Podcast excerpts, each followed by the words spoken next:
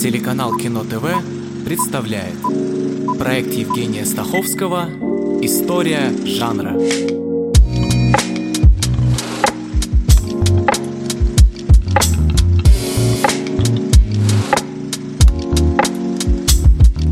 Супергеройская тема, как ей положено, должна выходить за всякие рамки, и в проекте «История жанра» требует трех серий. И если первые две были посвящены основам и истории Супермена и Бэтмена, то третья, заключительная, будет посвящена всему остальному, а именно, с чего начался Марвел, бывают ли супергерои без комиксов и что с супергеройским кино в России. Как известно, по сию пору большинство фильмов о супергероях основаны на комиксах. И, к слову, на сайте Кино ТВ читайте проект «Комикс Код», в котором Алексей Филиппов анализирует феномен кинокомикса и разбирает его ДНК. Главные издатели комиксов – DC, Marvel и Dark Horse. DC – это не только Супермен и Бэтмен, но и, например, Чудо-женщина. И такая амазонка, обладающая сверхсилой, созданная в 1941 в большом кино, она дебютировала дебютировала только в 2016 году в картине «Бэтмен против Супермена», а годом позже получила и собственный фильм. Режиссер Пэтти Дженкинс в главной роли Галь Гадот. Картина стала четвертым фильмом расширенной вселенной DC и только укрепила статус Чудо-женщины как иконы феминизма, защитницы прав ЛГБТ и героини пацифизма. Она в целом весьма миролюбива и вообще была создана как героиня маленьких девочек и альтернатива жестоким комиксам для мальчиков. Чудо-женщина вместе с Бэтменом, Суперменом, Зеленым фонарем, Акваменом и прочими составляет Лигу справедливости. Группу супергероев, которые обычно действуют сами по себе, но периодически объединяются для борьбы с особенно грозными врагами. Фильм «Лига справедливости» вышел, как и «Чудо-женщины» в 2017-м, почти через 60 лет после того, как команда впервые собралась в комиксах. В фильме супергерои противостоят злодею Степному Волку и его армии парадемонов. Есть две версии картины. В мае 2017 года Зак Снайдер ушел с поста режиссера во время постпродакшена, чтобы пережить смерть дочери. Постпродакшеном занимался Джос Уидон, и, конечно, потребовались некоторые досъемки, пересъемки, съемки, на что ушли еще 25 миллионов долларов, и это довело бюджет до 300 миллионов. Несмотря на то, что в игровой версии Уидон числится сценаристом, а Снайдер единственным режиссером, сам Снайдер считает, что только примерно четверть его материала была использована в этой версии. Оператор Фабиан Вагнер подсчитал, что фильм содержит и вовсе лишь 10% оригинального материала, снятого им и Снайдером. Но «Лига справедливости» вышла, не окупилась и ужасно не понравилась режиссеру «Чудо женщины Пэтти Дженкинс. Ей казалось, что этот фильм противоречит ее фильму. С Заком Снайдером они работали вместе, чтобы сохранить связь и преемственность, но Джос Уидон переснял фильм и линия оборвалась. Сценарист «Лиги справедливости» и «Бэтмена против Супермена» Крис Рио назвал эту версию актом вандализма и даже пытался убрать свое имя из титров, хоть и безуспешно. В итоге сложилась ситуация, аналогичная ситуации с картиной «Супермен 2», продолжение «Супермена» 78 года. И в «Лиге справедливости», и во втором «Супермене» есть режиссер, которого по разным причинам заменили до завершения фильма, что привело к приходу второго режиссера и внесению существенных изменений. Ричард Доннер смог завершить свою версию «Супермена 2» в 2006 году. В марте 19-го Снайдер подтвердил, что его оригинальная версия существует, правда, ее следует доработать. В итоге потратили 70 миллионов, чтобы завершить спецэффекты, музыкальное сопровождение, монтаж. Актеры Бен Аффлек, Генри Кавелл, Рэй Фишер и Эзра Миллер вернулись, чтобы помочь завершить проект, которому тоже понадобились до съемки. И вот так появилась четырехчасовая режиссерская снайдеровская версия. При этом сам режиссер заявил, что его версия не станет каноном, а Warner Bros. по-прежнему считает официальной версию 2017 года. У тебя есть сверхспособности, только не знаю какие. Ну, в числе моих особых навыков скрипка, веб-дизайн. Я владею языком жестов, включая язык жестов горил. Кремниевое волокно из кварцевого песка. Абразивостойкое, жаропрочное. Да, я занимаюсь э, танцами на льду. Им покрывают космические корабли, чтобы не загорались при входе в атмосферу. Я занимаюсь танцами на льду профессионально.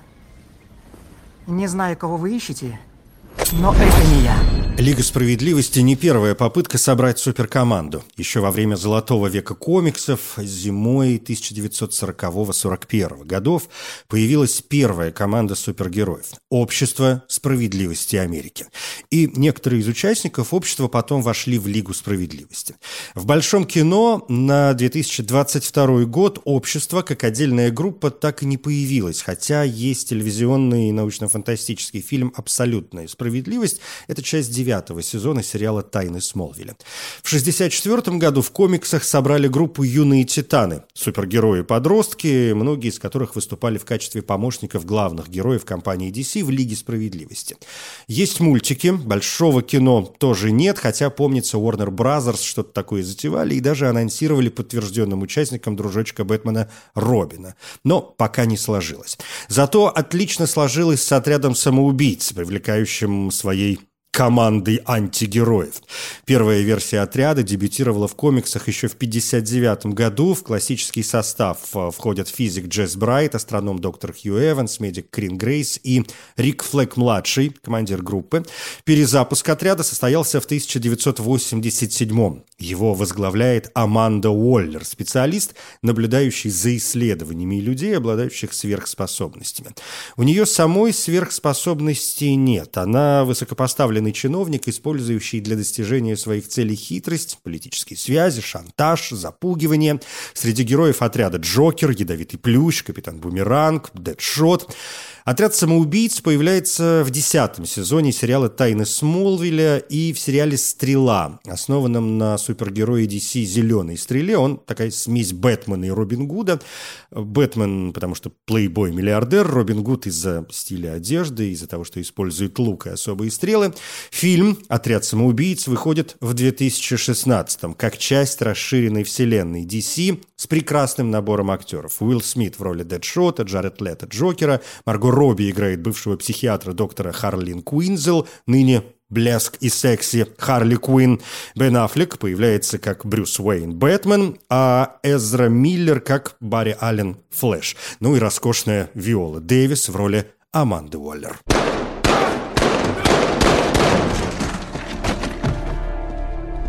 Боже, невероятно жестокая тетка.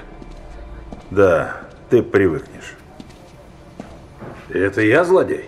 Чтобы закончить с DC, пожалуй, следует вспомнить совершенно непутевый фильм «Сталь», где герой Шакила Уинила изобретает мощное оружие.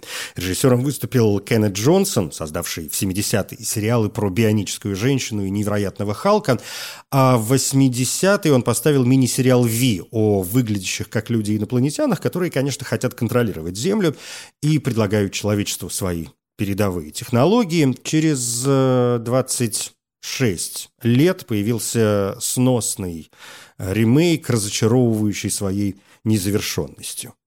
В 2004 выходит «Женщина-кошка», получившая семь номинаций на премию «Золотая малина» и победившая в категориях «Худший фильм», «Актриса», «Режиссер» и «Сценарий». Многие критики включают картину в списке самых ужасных э, картин всех времен.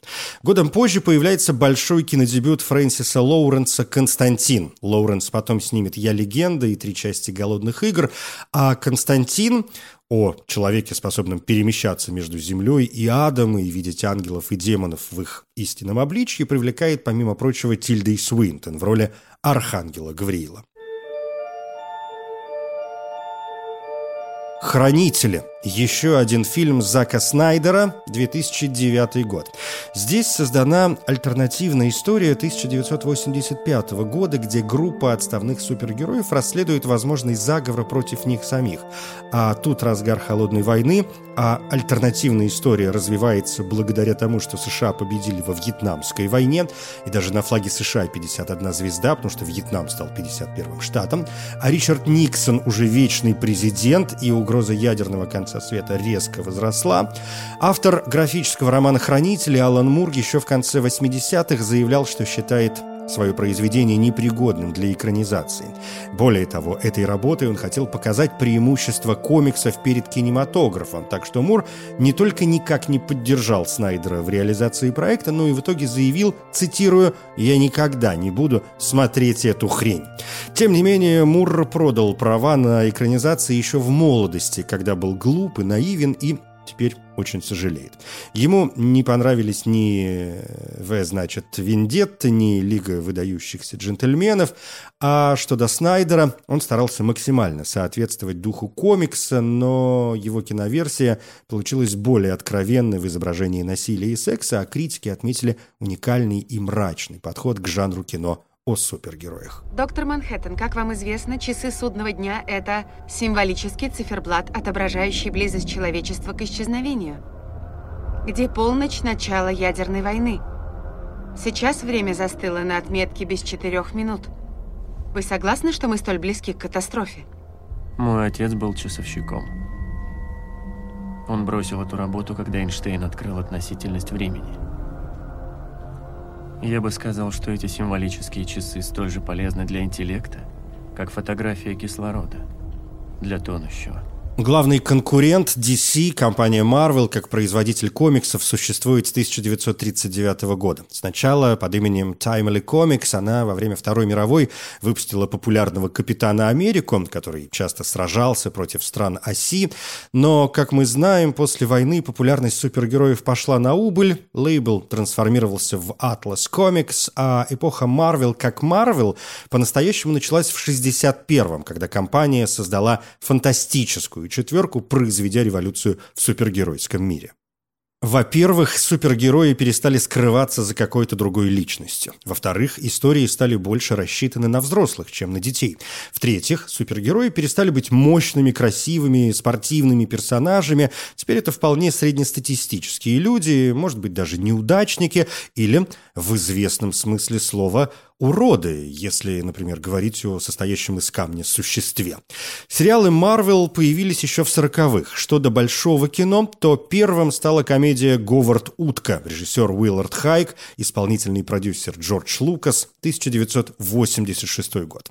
Утке Говарду 27 лет, он живет на планете, похожей на Землю, но населенной антропоморфными утками, и вот он читает плейдак в своей гостиной, и тут кресло внезапно выбрасывает его из дома в открытый космос, он попадает на Землю, и дальше, собственно, начинается его супергеройство. Совершенно дурацкий фильм, ставший в итоге культовым, получил четыре премии «Золотая малина», в том числе как худший фильм, а шесть человек, исполнявших роль Говарда в костюме утки, получили коллективную малину. Ну. Больше никакого мистера Милая Утка.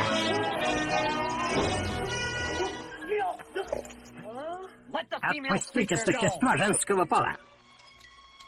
У каждой утки есть свой предел. И вы, отбросы, вывели меня из себя. Джимми, ты видишь то же, что и я? Говорящую утку? Да. Я слишком много выпил. Крис, лети отсюда! Зря смеетесь над мастером покряк. Фу. В 1998 выходит первая часть франшизы Блейд о получеловеке-полувампире, который защищает людей, охотясь на вампиров. И вот с этого момента почти все проекты Marvel разрабатываются как истории с продолжением. В 2000-м Брайан Сингер представляет первых Людей X о живущих среди людей мутантах, и «Люди Икс» смогли стать первым супергеройским фильмом Marvel. Разработка проекта началась еще в 1984 году. Авторы даже начали переговоры с Джеймсом Кэмероном и Кэтрин Бигелоу, которые тогда еще не были мужем и женой, но проект оказался заброшен, особенно когда Кэмерон начал работать над адаптацией Человека-паука, который в итоге тоже не случился. В 92-м выпускают мультсериал и вдохновленная его успехом компания «20 век Fox решает таки заняться экранизацией.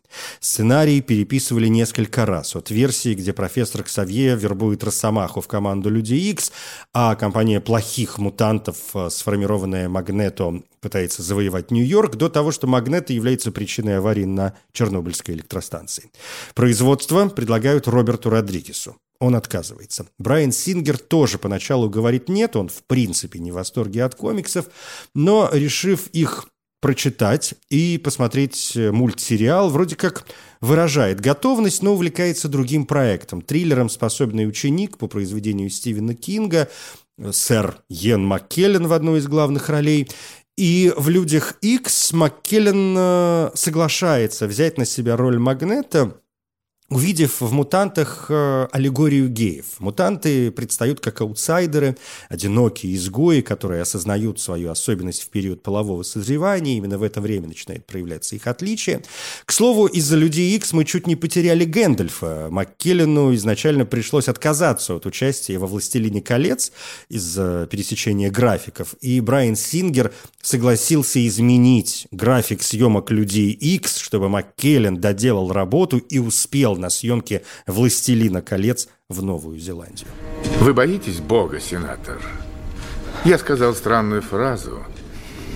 Я вижу в Боге учителя.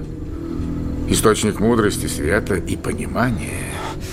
Знаете, а сейчас я вижу, что вы очень боитесь меня. И вам ненавистно все братство мутантов. Хотя меня это не удивляет. Человек всегда боялся необъяснимого. В 2002 выходит первый Человек-паук. Годом позже – первый Халк.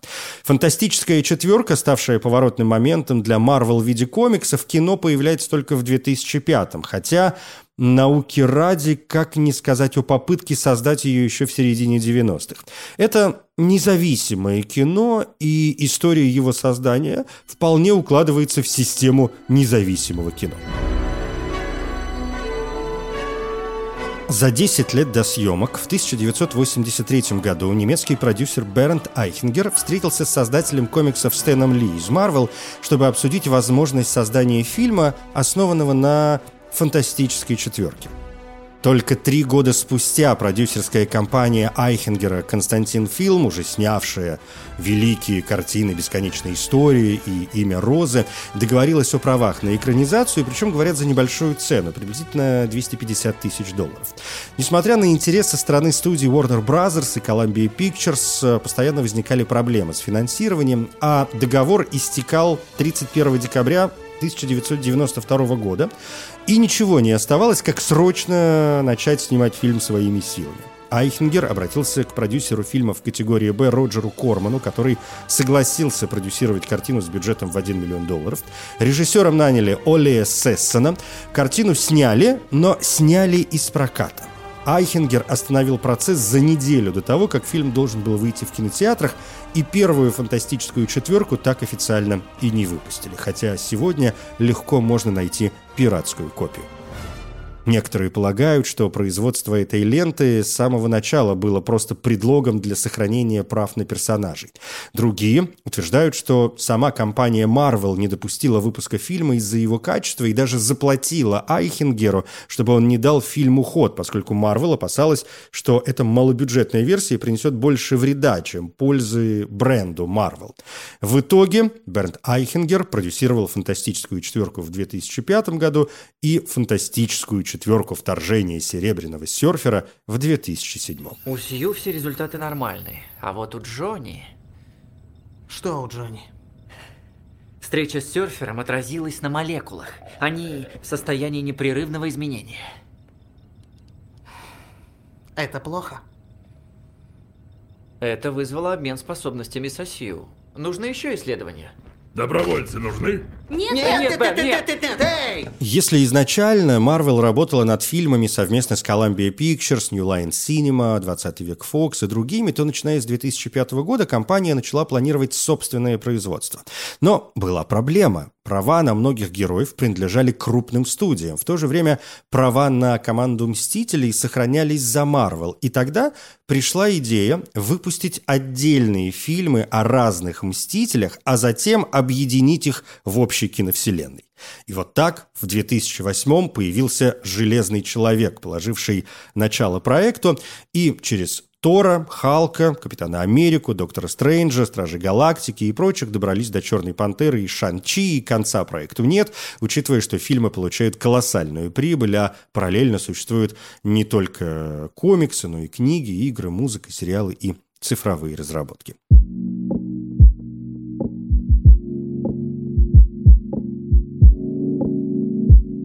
История жанра. Третья крупная компания Dark Horse Comics на первый взгляд проигрывает двум первым, и может быть так оно и есть, но будучи основанной в 1986 году, она успела выпустить страшно популярные «Город грехов» и «300 спартанцев» Фрэнка Миллера, «Хеллбоя» Майка Миньолы, «Академию Амбрелла» Джерарда Уэя, «Маску» Марка Бэджера, а кроме того циклы комиксов по «Звездным войнам», «Чужому», «Конану», «Кинг-Конгу» и прочее. Про «Город грехов» мы говорили в серии посвященный неонуару, про 300 спартанцев эпосу. Академия Амбрелла получила вторую жизнь в виде сериала. Комедия «Маска» вышла в 1994 году.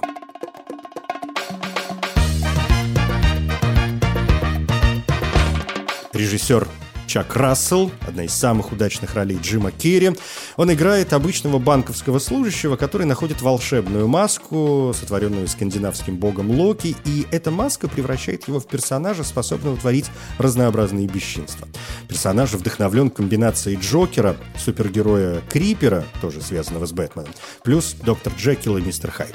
При бюджете около 20 миллионов долларов фильм собрал в прокате более 350, что сделало его самым прибыльным фильмом по комиксам с точки зрения мирового сбора по сравнению с бюджетом. После успеха оригинала было запланировано продолжение, но Джим Керри отказался от проекта, это, видимо, тоже сыграло свою роль, и фильм «Сын маски» потерпел чудовищный провал, так что франшизу задвинули на неопределенный срок в надежде вернуться к ней, когда публика позабудет о крахе. Невероятно. С такими возможностями я могу стать супергероем. Могу сражаться с преступностью, защищать невиновных, бороться за мир во всем мире.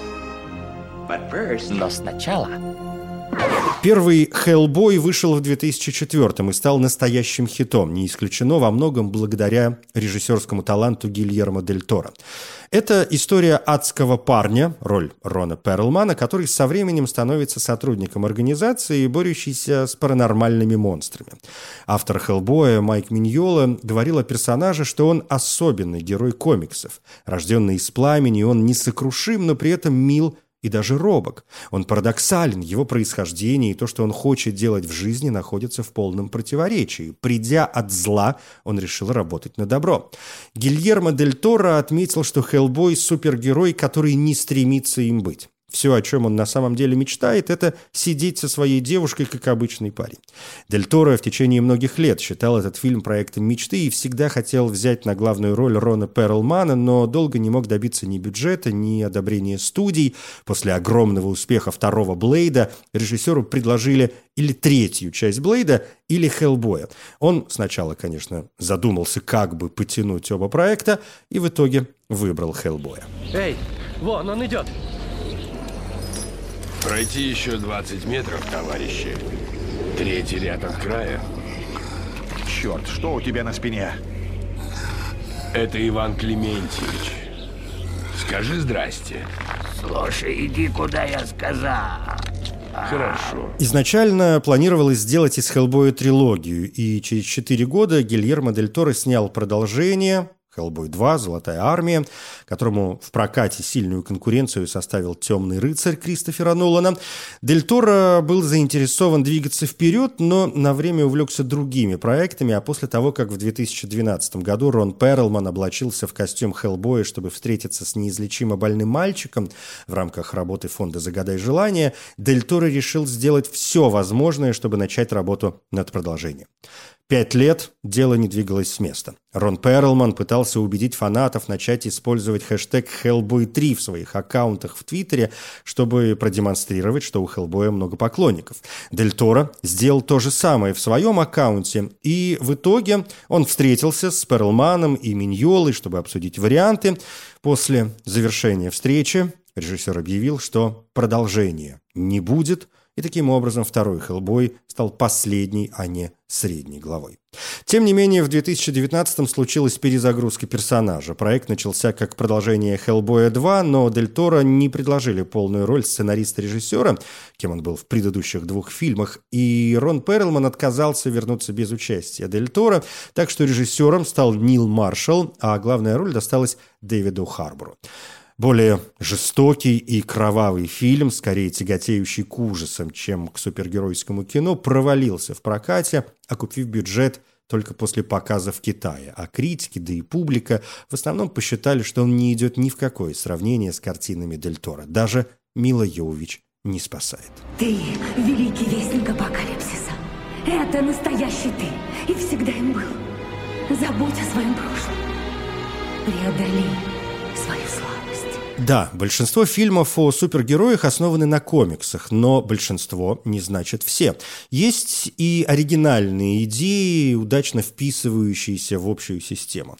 Один из ярких примеров – «Робокоп», Пол Верховен, 1987 год. Супер удачное кино, которое отлично соединяет супергеройскую тему с жанром научной фантастики.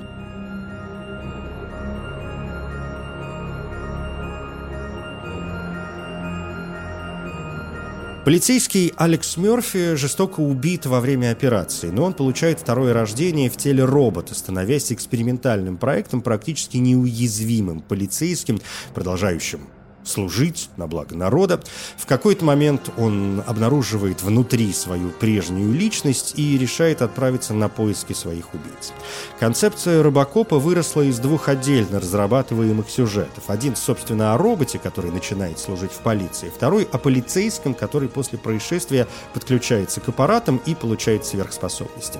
За проект уцепилась компания Orion Pictures, только-только отошедшая от успеха «Терминатора», но ни один режиссер не захотел в этом проекте участвовать, возмущаясь уже самим названием, его считали слишком глупым. Голландский режиссер Пол Верховен, который только что снял для Ориона провальный фильм «Плоть и кровь», тоже поначалу отказался. Он отправился в США, чтобы лучше изучить местную культуру и понять, какие фильмы подходят для американской аудитории. По его собственному признанию, прочитав заголовок Робокопа, он тут же выбросил весь сценарий. Только когда его жена нашла текст в мусорном ведре, прочитала и обратила внимание на его сложность, Верховен передумал. К тому же, хотя он не имел никакого отношения к жанру научной фантастики, он ухватился за шанс снять свой первый фильм в США. Картину снимали буквально на ходу, то и дело добавляя новые идеи, переделывая текст. Ну вот, скажем, сцена реанимации Мерфи, снятая в больнице Далласа, вообще не требовала сценария. Все актеры, за исключением Питера Уэйлера, играющего самого Робокопа, были частью персонала больницы. Робот-полицейский не просто научно-фантастический супергеройский фильм. Его можно рассматривать как сатирическое исследование социально-экономических условий того времени. Плюс это критика стилистики средств массовой информации, представляющих мир как один большой рекламный ролик. Трудно не заметить и религиозные параллели. Расстрел полицейского Мерфи – не что иное, как мученичество с последующим воскресением. Воскресший рыбаков бродит по городу, как по потерянному раю. И это я не говорю о сценах, где его пытаются пронзить стальным шестом, вот тебе святое копье, или где он ступает по лужам, ну то есть попросту ходит по воде. Живой или мертвый, ты пойдешь со мной. Я тебя знаю. Режим ареста. Ты мертвый. Мы убили тебя. Мы убили тебя. Мы тебя убили. Другое кино, не построенное на комиксах, но использующее эстетику комиксов и погружающее героев в реальный мир, неуязвимый. М. Найт Шьямалан, 2000 год. Фильм повествует о человеке, единственном выжившем в железнодорожной катастрофе. Он знакомится с коллекционером комиксов, и эта встреча заставляет его осознать свои сверхъестественные способности. Режиссер выстраивает структуру фильма, опираясь, собственно, на структуру и особенности комиксов. У героев есть свои цветовые решения, вплоть до того, что герои и антагонист различаются цветом кожи. Камера порой ловит персонажей через отражение, рамки, словно имитируя картинки комиксов. Фильм снят как серия длинных кадров с резкими тенями или необычными углами камеры, чтобы имитировать раскадровку комикса. Критики назвали «Неуязвимого» одним из лучших супергеройских фильмов. Журнал Time в своем списке 2011 года поставил его на четвертое место в списке лучших фильмов жанра. На первом там мультик «Суперсемейка». Квентин Тарантино включил картину в свой список 20 лучших лучших фильмов, выпущенных с 1992 года, и назвал картину блестящим возрождением мифологии Супермена. Правда, ему не понравилось, как фильм рекламировали. По его мнению, было бы гораздо лучше, задавая реклама фильма простой вопрос. Что, если бы Супермен был здесь, на Земле, и не знал, что он Супермен? Катастрофы не редкость в этом городе. Я видел репортаж о падении самолета, о том чудовищном пожаре в гостинице – я ждал новостей, надеясь услышать только одну определенную фразу, но она так и не прозвучала. И вот я увидел репортаж о крушении вашего поезда. Я услышал. Лишь один остался в живых – и как он сумел уцелеть, никто не понимает. В 2017 году вышла вторая часть «Сплит», а еще через два года третья «Стекло».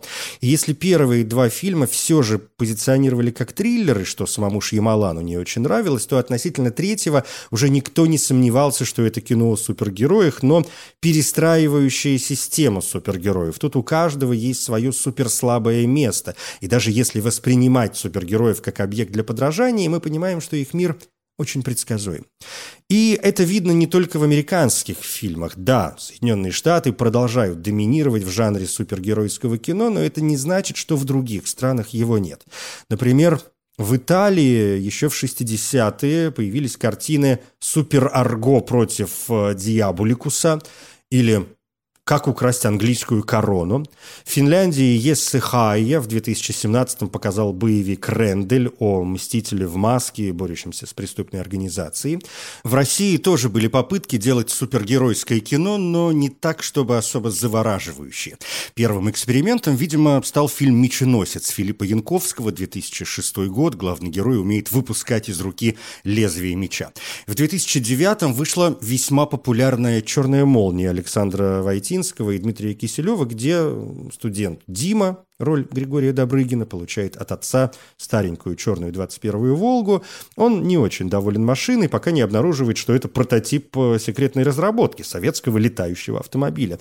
Ну, а дальше надо спасать людей, бороться с преступностью. В общем, вполне супергеройская история с поправкой на научную фантастику, которая вообще прекрасно с э, супергероями пересекается. И в следующей серии, чего бы с э, историей именно научной фантастики не разобраться. Я Евгений Стаховский. Спасибо.